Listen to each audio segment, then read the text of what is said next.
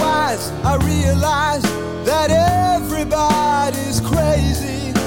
A woman's voice reminds me to serve and not to speak. Am I myself or just another freak? You know there's fire in the hole and nothing left to burn.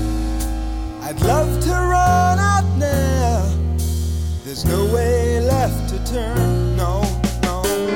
With a cough, I shake it off and walk around my yellow stride. Should I hide or eat my pride or wait until it's good and right? My life is boiling over. It's happened once before. I wish someone would open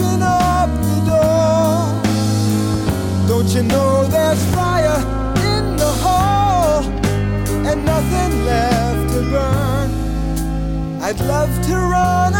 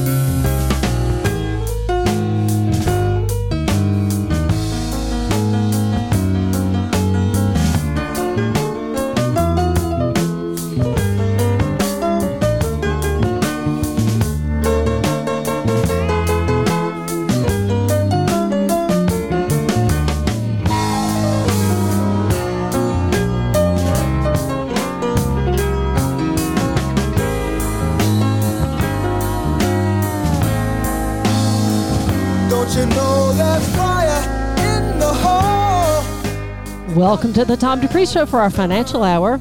Joining us, Mike Johnson, Chad Sturgill, our host Tom Dupree, and we are powered by Dupree Financial Group. All right, let me tell you why I'm playing this song.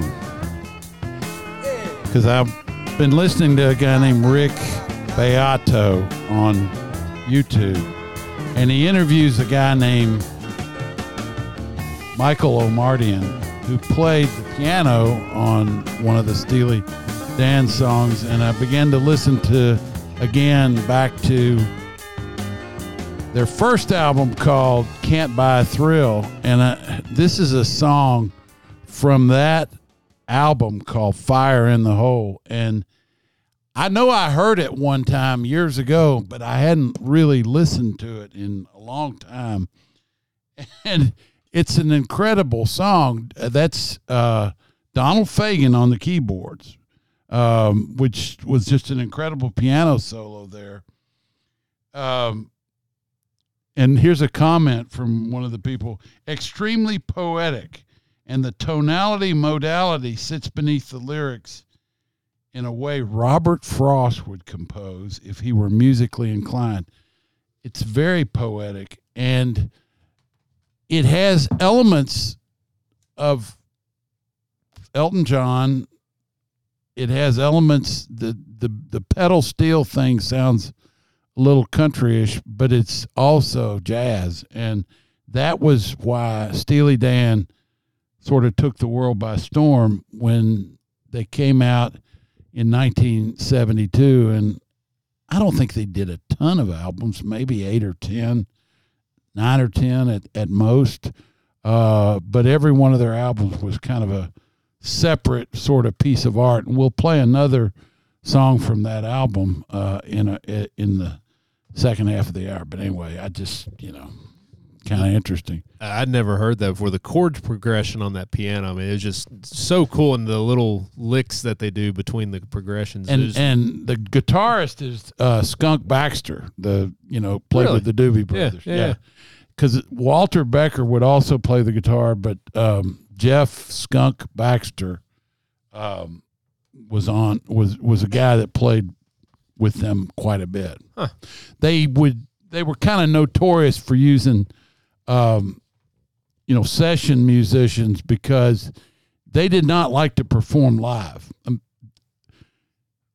uh, Donald Fagen was very shy about performing in front of crowds. Hmm.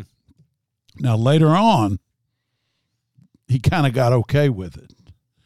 Could have been the money, I don't know, but in the in the early part, he was not at all. He didn't even like to perform in front of the studio musicians. He wanted to kind of be off in a room by himself. Oh wow. So Okay, well that's it for this um, half of the show. what, what else y'all want to talk Next about? segment. Right, Yeah, let's let's move on to the next segment. All right. No, go ahead. lay, lay the groundwork here. Um, so, looking at you know current demographics in the U.S., um, we we talked briefly about this a couple weeks ago, um, but I want to use this as kind of the the foundation, uh, kind of launching pad. But more Americans are turning 65 this year than in any prior time in history. Um, Does that count dog years? I don't think so. That'd be Uh, what, like nine in dog years? Yeah. Ten. So there there will be about 4.1 million Americans that'll reach 65 years old this year, um, and that'll peak at around 2027, 2027. Um, and so you know that's about 11,200 people a day turning 65. So you have an aging demographic um, that has its own re- repercussions in terms of uh, labor force um, uh, efficiencies that will have to come through technology, AI, the different things that that has its own repercussions. But when you think of it from uh, the investment standpoint and how life will be changing for people over the next 10 years people that are moving in that age 65 is going to be the largest cohort that and over the next 10 years how life will change that things that they've been planning for now they're going to be you know be it an income stream or maybe a change of career or pure retirement whatever it may be there's going to be a lot of changes happening in the next 10 years. You know, when I was, I was with a company uh, for several years called PaineWebber, and uh, I worked really with them for five years at Rotan Mosle in Houston, Texas, from '83 to '88, and they had been bought uh, by PaineWebber, and I began to get to know a little bit about them, and then I started back with them again here in Lexington on the brokerage side in 1990 in the early 90s, uh, they had a guy named Ed Kerschner who was their chief investment strategist. Um, Ed was a, a brilliant guy. He, he looked out a long way. And one of the things, he also, um, when interest rates were 9 or 10 or 11%, he, he made a call that the U.S. Treasury 10 year bond was going to drop all the way to 6%. At the time, it was like 11 or 10. Everybody thought he was crazy. And he said a lot of things that people thought were crazy. Um, in fact, it finally cost him his job in 01 and 02 because he did not see the, the dot com meltdown coming. And he had people in a lot of stocks that blew a lot of folks up. But prior to that, one of the calls that he made was um, that you would have this great amount of cash and money coming into the baby boomers. And so these people that are 65 are baby boomers. That's mm-hmm. they were born in the 50s. Uh, 1958, 59 to be exact. And the ones that are turning 65. And uh, I was born in 56. Those are the baby boomers. That's the baby boom generation. What Kerschner said was that the baby boom generation is not only going to inherit quite a bit of wealth, but they're also going to leave a lot of wealth. And he talked about the consumer driven economy, that the consumer's purchasing power was going to be what was going to drive the economy. It wasn't going to be the wholesale part of the economy. It wasn't going to be uh, industrial production per se. It was going to be the consumer driving the train. And what we're seeing now is basically the maturing. This is 30 plus years after what what I don't even know what Ed's doing now. He's probably still doing what he used to do somewhere. But um, it was um, this is the maturing of the vision that he had in the early 90s. So let's say 1992, 93, 94. So we're now 30 years past that. And the thing, exact stuff that he said was going to happen is happening. Yeah. Now that's pretty good.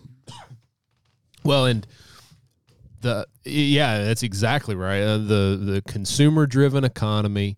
Um, the other thing that uh, people are living longer. So the people that are and entering, he predicted that. Too. Yeah. He predicted that same thing. and it, it's it's interesting the studies that they've been doing that uh, like right now uh, nearly 20% of americans 65 and older were employed in 2023 that's a, about double the share that was working 35 years ago so you're seeing people work longer um, you, you've, you've heard us talking about that before. Uh, you know, that Right. it's good to continue working. And close to two thirds of those people that are working are working full time. And that, that it runs the gamut of why they're doing it. Um, sometimes it's it's for the paycheck. Um, their average hourly earnings uh, are at in 2023 we're running $22 an hour, up from $13 an hour in 1987, and that's an inflation adjusted number. Um, so the the people that are i- in that age group they're working longer uh, that could be for the paycheck um, that could be for social interaction uh, for uh, just general uh, well-being uh, because eh, you know studies have shown you staying uh, active engaged that is good for health mental health and physical health. Um, so the the people are working longer, they're living longer, um, and the needs have changed over time. Yeah. Because you know, used to uh, there's uh, they did- interviewed a lady talking about her mother, uh, and she said, you know, at age 65, uh, her mother was winding down. Well, this lady's getting ready to start a second career in something else, um, and so there's there's a lot of opportunities given that uh, the economy's a more mature economy that it's not uh, as much physical labor now that people have the ability to do things longer. Um, but one of the big needs uh, that's coming for this group is income.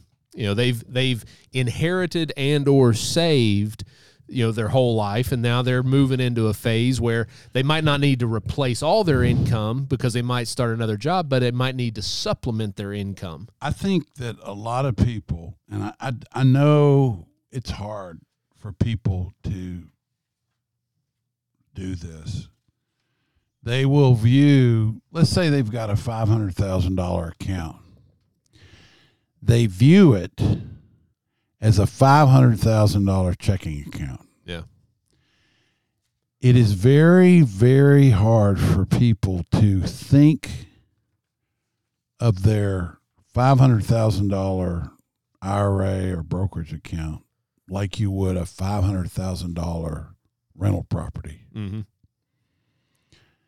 You're not going to go in your rental property and cut out a door or a window and go sell it in order to get your income. You're going to get your income from the rental generated by the rental property. Yeah. You want that sucker intact. You want those doors and windows to be working. You don't want to be cutting off a piece of it to go sell, you know, to for your income because you've now just devalued that building. right You've now harmed the value of it by taking a piece of it and going and selling it. The same thing with your portfolio. If you can view your portfolio as an income generator rather than a big checking account that you would sell a piece of in order to to get some income, you might be able to not only hold on to your portfolio for a lot longer than you might have thought and even allow it to grow some, but you might be able to grow your income over time too. Now, certainly things come up from time to time where where you have to get into the money and you can't you don't have any choice. Yeah. And that's why you keep some of it in cash, but it seems to me that the average person views their account as something to be just liquidated over time and lived off of and and they kind of have this idea that you know you don't hear somebody saying i'm going to hit the lottery and get a big wad of cash you don't hear them saying i'm going to hit the annuity and and have uh, an annuitized stream of income for the next 40 years Yeah. that doesn't sound as sexy as hitting the lottery and having uh, a couple of million dollars in cash after tax. Um, people don't take the whole ramifications of having uh, income into account. What what is it to have wealth? Is it to have a whole bunch of money sitting in your bank account? No, that's that's to have money. Mm-hmm. Money does not necessarily equal wealth. Wealth is something where you have invested wealth that will produce income for you. Enough income to live on, not to buy three Lamborghinis and have them sitting in your driveway. You know, that's not really wealth. But people have this crazy cockeyed view of it and a lot of people are like that. Mm-hmm. Yeah, I mean, Even people you would think ought to not be that way. stuff, stuff, things doesn't equal wealth. They all devalue and depreciate over exactly. time. Yeah, and to, to your point, uh, you know, viewing it like a checking account. eh, Most people are accustomed to eh, some form or another of growth investing because that's what most people had been doing through their employer plan, dollar cost averaging, putting into a 401k. And that's building wealth. That that's building they wealth. built wealth that way um, but when you're investing for growth what do you have to look at? You know when you're using the the house analogy you have the property and what somebody's willing to pay for it. That's that, right. that's what you have. You don't have the rent. You you you have a raw piece of land that you're hoping they're going to develop something next to it. That's that's the growth investor. Um, and in the accumulation phase you're buying little pieces of raw land in different areas different zip codes diversifying. But when you start needing that money to live on then there's that mind cha- mi- mindset that has to change because Yeah. You have to look at those stocks and investments that you've bought as income generators. And sometimes that involves doing some portfolio reconstruction, changing out of pure growth into things that might produce both growth and income so that you're not selling your stuff in order to, to live, especially in a down market. Yeah. And when we say down market, I think the last three years, really, I mean, the last probably five years, um, it it's in some ways spoiled people. You, you think of 2020, um, that you had a very quick drop in the market and then a, a very quick rebound in the market. Uh, 2022 was not fun, but you know it was it was a down, and then 2023 was kind of flat for most of the year till the end of it. But you can have periods where growth doesn't grow for a long period of time. Right. It's been a long time since we've seen that kind of a period, really since the financial crisis. That's right. Um, and growth investing can go through a long period. And so if you're let, us say you get into a 3 to 5 year period where growth doesn't necessarily grow much. It bounces all over the place, but there's actually net net it's not growing in value.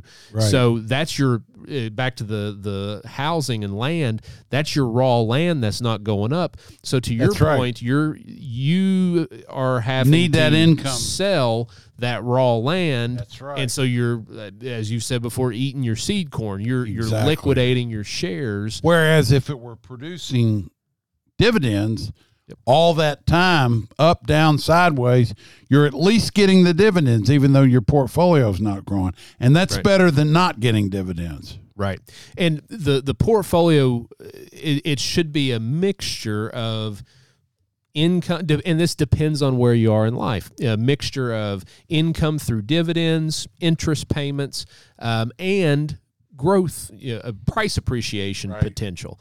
Uh, so it's a combination of all those things, and that the mix changes depending on where you are in life. Sure.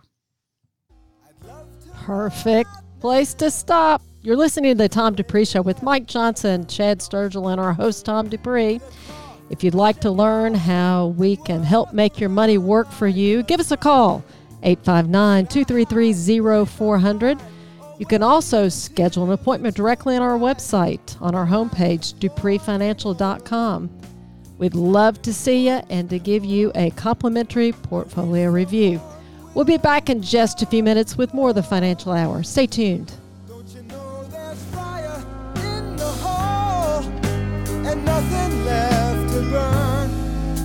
I'd love to run out now. There's no way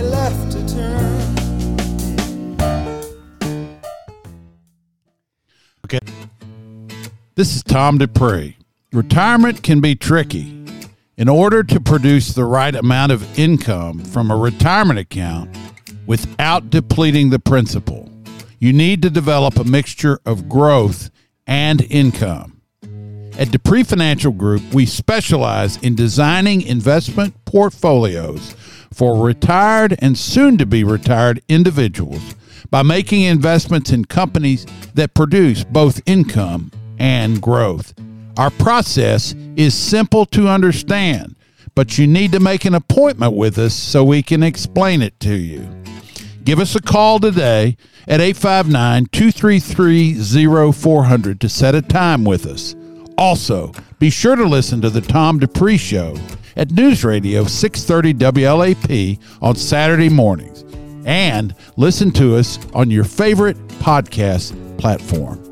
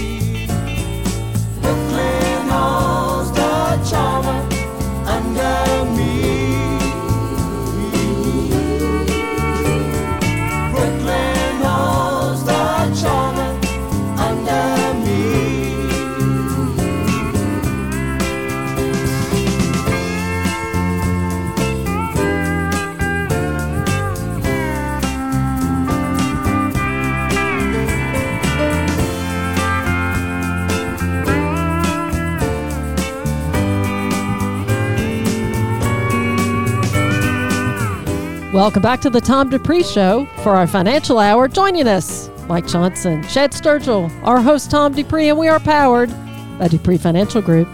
Okay, this guy, this is Steely Dan also, but keep it playing. The vocalist is a guy named David Palmer. David Palmer, somebody was telling me about him. He was married to Carole King, I think. And wait a minute, was he? No, no, he wasn't married to her. She was married to everybody else, but not him.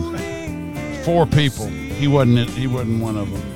He asked her to marry her, probably. Yeah, but, he uh, may have. said no. But he was the lyricist, this says, of that hit of hers called Jazz Man. She, you know, this guy was. He worked uh, with people after Steely Dan. I'm sure he and, uh, uh, well, Fagen finally bounced him out. Um, he was also on Countdown to Ecstasy. Uh, no, wait a minute. Uh, he sued Steely Dan for, yeah, there was bad blood between him and Donald Fagen. it sounds like. But anyway, he's on this uh, David Palmer. Now, I don't know if he's related to Robert Palmer, who uh, had his own career. You are Addicted to going down a rabbit yeah. hole. Well, and who was Emerson, Lake, and Palmer? No, that's British. Yep. Robert Palmer had the Simply Irresistible video Yeah. with, the, Yeah, yeah. with the blondes It's not the same. and- It's yeah, not the different same. I think they're all three different Palmers. okay, there's a lot of Palmers out there. I don't believe they're related, but this I'd never had actually thought much about who did the vocals on any of these songs. Steely Dan had a lot of personnel coming and going, and Donald Fagen and Walter Becker were very strange people. They didn't say much. They were oddballs. I mean, anything you read or hear about them, they were very smart, brilliant musicians, but they didn't like to get in front of people. They didn't really like to be around people. Yeah. This uh, guy, um, uh, Michael Omartian, said they would do a take and it would sound really good. And then Walter Becker would be sitting there and they'd say, Well, you, you guys want to go get a beer? And he'd go, No. And how about dinner? No. You know, the guy didn't want to go out and be with anybody. It, it was just kind of that way. Yeah. They were very heady and sort of cerebral. So, anyway, Hmm. kind of like me, right? No, not at all. It- well, I, I mean, okay, go ahead. That just goes without saying, Tom. No, You're that- cerebral and heady. Didn't need to be said. Um, so, you know, th- this thing that you did in the last uh, segment, it makes me think a lot about. I read that the, uh, Ed Kerschner's now with a mutual fund group called Threadneedle. Yep. I don't know. Have you heard of them? Yeah, they Columbia funds, uh, Columbia. Oh, I think that was the former Bank of America Col- funds. They bought Threadneedle, and Okay. so it's a pretty big organization. Yeah, I hadn't heard of them, and of course, all these companies change their names from time to time. And they'll change between now and next week too. Sure. Well, Kerschner is still around. He's their chief investment strategist. It's great. I'm glad he's out there because he kind of crashed in 01, 02. That hurt a lot of people's careers. But um, the people that kept the long vision about what was ultimately going to happen have been right Mm-hmm. there was this I've seen it in my career. I've been doing this for 45 years. Uh, The year I came in the business was the year people started contributing to IRAs and 401ks. That was the beginning of it. Today, what is 15, 20, 30 trillion dollars in them or some big number. And that was the power of compounding inside of a tax deferred account where you didn't have to pay tax on it. And of course, the government uh, over they're they're lack chomping at the bit over the next several years is a lot of these IRAs and 401ks become distributed Yep. and are taxed. Um, I don't know how much over time that'll actually bring the treasury, but it it will bring them a lot, and it is in the process of bringing them a lot as some of these people pass away. But you're not having uh, a lot of folks in their 90s probably don't have IRAs because you know they were in their 40s or 50s when they started, and um, many of them may not have been in their peak years and contributing at the time, or they might have said that's something for young people. So you probably don't have as many people in their 90s. Now, as you get to people in their 60s, 70s, and 80s who pass away and who did have large IRAs, then you'll begin to see more of this begin to get taxed, and the government will collect their their their money on them. Right, So- right. And it's kind of a, a side note too, but that's uh, where some of the the planning comes into play, uh, depending on what the goals are of the person. If it's you know to leave it for heirs, uh, there might be things to do where you know you you. Well, the only do- heir you can really leave it tax free to is your spouse. Oh yeah, yeah. Uh, they they claim it as their own, uh, but if they're going to leave it to children, if that's the main goal, and the kids are in a higher tax bracket, maybe it makes sense to convert some of that to a Roth IRA uh, to save some of the taxes later on, or d- different things. But th- those are different planning uh, uh, considerations. But what the the uh, big thing we were talking about uh, last segment was you know the income needs um, either to supplement or replace or replace most of uh, your job income when you retire. The the need for income is going to become greater and greater and everything rhymes in the market. You don't there's there's nothing new. Certain things that are out right now. Um, so th- there was, a Jason Zweig article, um, and it's uh, the title of it's a fund with a 94.9 percent yield. You guessed it. There's a catch. Uh, he he goes. You're talking earlier, Ed Kerschner. Um, he has a uh, an advertisement in the Wall Street Journal from 1986 and uh, it was a Putnam Option Income Trust Two. Uh, it says looking for high rates, and it has fifteen and a quarter percent listed on here. Yeah, that was just a high yield, leveraged high yield fund. Exactly. It was a, it was a, an option uh, fund on bonds, and what you're seeing now, you're seeing more and more of these covered call option ETFs, and uh, And they're probably leveraged also. uh, probably. Um, but this is where you have to be careful as an investor because when you're looking at a fund, uh, an ETF, a mutual fund, whatever it may be, um, you'll see a yield, uh, dividend, and it'll, it'll, it'll show a yield distribution yield. Um, so, like for example, one of these, it's this is the weird part. It's it's a ETF, uh, but it's only on this one was on Tesla, so it only owns Tesla stock, and it does covered call options on Tesla stock. Which, not to get in the weeds, but that's just a way. It's a derivative, uh, trying to generate more income. Right. Um, it can add a lot of volatility. But the fund, the ETF, shows a yield of, you know, say 20 plus percent. Well, that's that's the distribution yield, which the distribution yield, bear with me for a second. The distribution yield is the last dividend that was paid in relation to the current share price.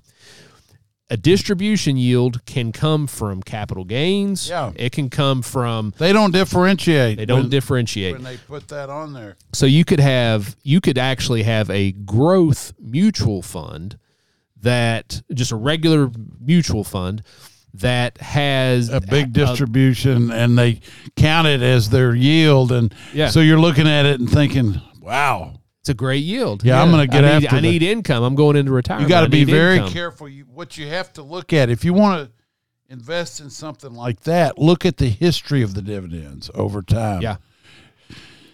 and look at how the dividend is being generated because there are some of there are some things that actually are borrowing to pay the dividend. Actually, some big companies that are doing that, and this is where it pays to have an advisor that's doing this kind of homework and looking at this stuff because you can we had uh, uh, some clients tell us, well, we're going to do our own research and invest our own money. And these people are doctors, uh, medical doctors. And so I think about the learning curve that is going to be involved in um, if if the research is is well informed, they could maybe be able to do okay, but you're going to make some mistakes along the way, and these things happen and they can be very expensive. The only reason I say that is I know I've made some expensive mistakes in the past, and uh, it involves an awareness of one's own shortcomings and the ability to say, I don't really know completely what I'm looking at. I need some help with this. Depend on other people for uh, some of your advice. Mm-hmm.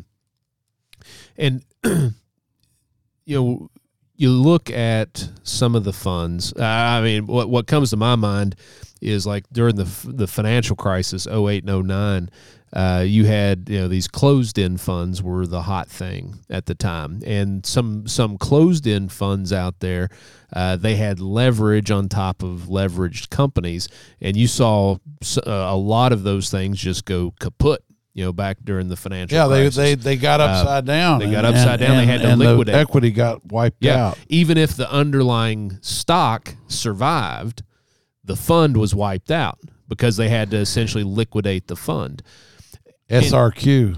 Yeah. Uh, yes. Exactly. That was uh, one that, that that had a lot of trouble. Right. And it was a, a leveraged uh, REIT fund. Mm-hmm. Um, so you have to be careful getting back to the income. You have to understand how the income is derived. being generated. exactly. Um, So- is it synthetic or is it organic? One of the things that we look at, so we we own a lot of companies that uh, pay dividends, um, and I'm not going to name a name of one, but I'll just say, well, what if one of them was say maybe what if one was Chevron? I mean, we're not saying Chevron, but what if one were Chevron? So you go and look at what they're paying out in terms of dividend, and then you want to look at how much free cash flow is being produced by that company and how much of it are they paying out on the dividend because the dividend is not an expense it's a sharing of the profits the company cannot write off dividend payments they cannot expense them. They can expense interest payments, but not dividend payments. And therefore, um, you have to understand that a dividend is always at the pleasure of the board. The board has to declare the dividend. If they pay quarterly dividends, they got to declare a dividend four times a year. And uh, you don't have to declare a bond payment that's just that's in the It's an obligation. it's an obligation it's in the uh, it's in the financials. They have to pay the interest on their bonds. They have to pay the interest on their banknotes. It's got to be done. Got to pay the principal when it comes due. That's just a cost of doing a business. A dividend is not a cost of doing business. It's something that the board elects to do. Consequently, dividends are taxed at a slightly lower rate than are interest payments because it's a different thing altogether. And so, if you're calculating a div or looking at a dividend on a on a stock or some sort of uh, investment, one of the things to do is look at how much coverage do they have in terms of free cash flow to pay this dividend. Now, if you're seeing that they're paying out 80% of their free cash flow in dividends, that's not a lot of cushion. But if they're paying 40 or 50% of their cash flow in terms of, of dividends, well, there's there's some free cash flow cushion. Because free cash flow is cash flow that's being generated over and above all the costs of doing business. So you've got to be cognizant of where is this coming from? Does the company have plenty of financial flexibility to pay the dividend and over time if profits go up to raise the dividend? So when you look at some uh, details when you get into you talk about knowing your company, knowing the business. I mean, there are companies out there. Some of these banks that got in trouble in the spring got in trouble because they were borrowing money at very um, low rates and they were offering loans at very low rates. But then uh, the money they were borrowing in the form of deposits from the share from uh, their customers they couldn't compete. They couldn't they couldn't get away with offering them a half a percent interest on their savings, so they had to raise the rates, and then they ended up underwater. So their free cash flow went from being uh, great when they could could uh, pay nothing on deposits to being terrible where they were losing money just very quickly. So you've got to be cognizant of that. Even if the bank pays a dividend, it can't sustain it in that kind of an environment when you see a sudden shift like that. And uh, those are uh, something. I mean, when we talk about these ETFs that are that are paying variable essentially dividends because they it's based on a lot of factors to, to be able to you know the price of the underlying stock the the volatility out there what they're able to get uh, from selling these options contracts. I mean it's all over the map. It can turn on a dime. And that's what you saw in in stocks but we are trying to avoid names like that. When we when we're looking at names, we want to see, as Tom said, something that has a, a lower payout ratio. So when they take their free cash flow, they're able to take just a portion of it and pay you a healthy dividend. And that gives them room both to continue paying that dividend if, if their business gets weak, even if it's temporarily. It also gives them the opportunity to raise dividends. So you can get right. a raise, keep up with inflation. So there are a lot of reasons that you need to understand that. Uh, what's driving the the free cash flow and the dividend that you're getting from your company. Right. Yeah, and the remember with a dividend paying stock, you have the income stream and then you still own the underlying shares. You own shares of the stock. And what volatile and they can go up in value. Exactly. Um, especially they, if they're increasing the dividend over time. Yeah and and they can go down in value too, which is what we saw happen uh, in no, 20, in 2022. That never happens. And yeah, that's when you get the you know volatility, especially short-term volatility can provide you uh, opportunities both on the income side and on the long-term right. growth side because uh, it's it's all about the quality of the company and the price you're paying for the cash flow and uh, the the long term growth potential of the company. Yep. And that's where it gets back to what something I believe very much, which is in the short run, the market is a voting machine. In the long run, it is a weighing machine. If you've got a quality company uh, that's able to grow their free cash flow, grow their dividends over time, prices are going to fluctuate in the short run uh, as some of them fall out of favor temporarily. But over the long run, you're going to get a raise. You're going to see capital appreciation. Your your the value of your of your uh, stock is going to go up. Yep. That's true. Typically, it has over time. Over time, if you give it enough time, absolutely. Yeah. If if the if the earnings are increasing, if it's a growing business, then that should be the case. You've been listening to the Tom Dupree Show. This is our financial hour with us, Mike Johnson, Chad Sturgill, and our host Tom Dupree. If you'd like to come see us to learn how we can help make your money work for you, call us 859 233 0400. You can also schedule an appointment directly on our homepage at dupreefinancial.com. We appreciate you listening to our financial hour.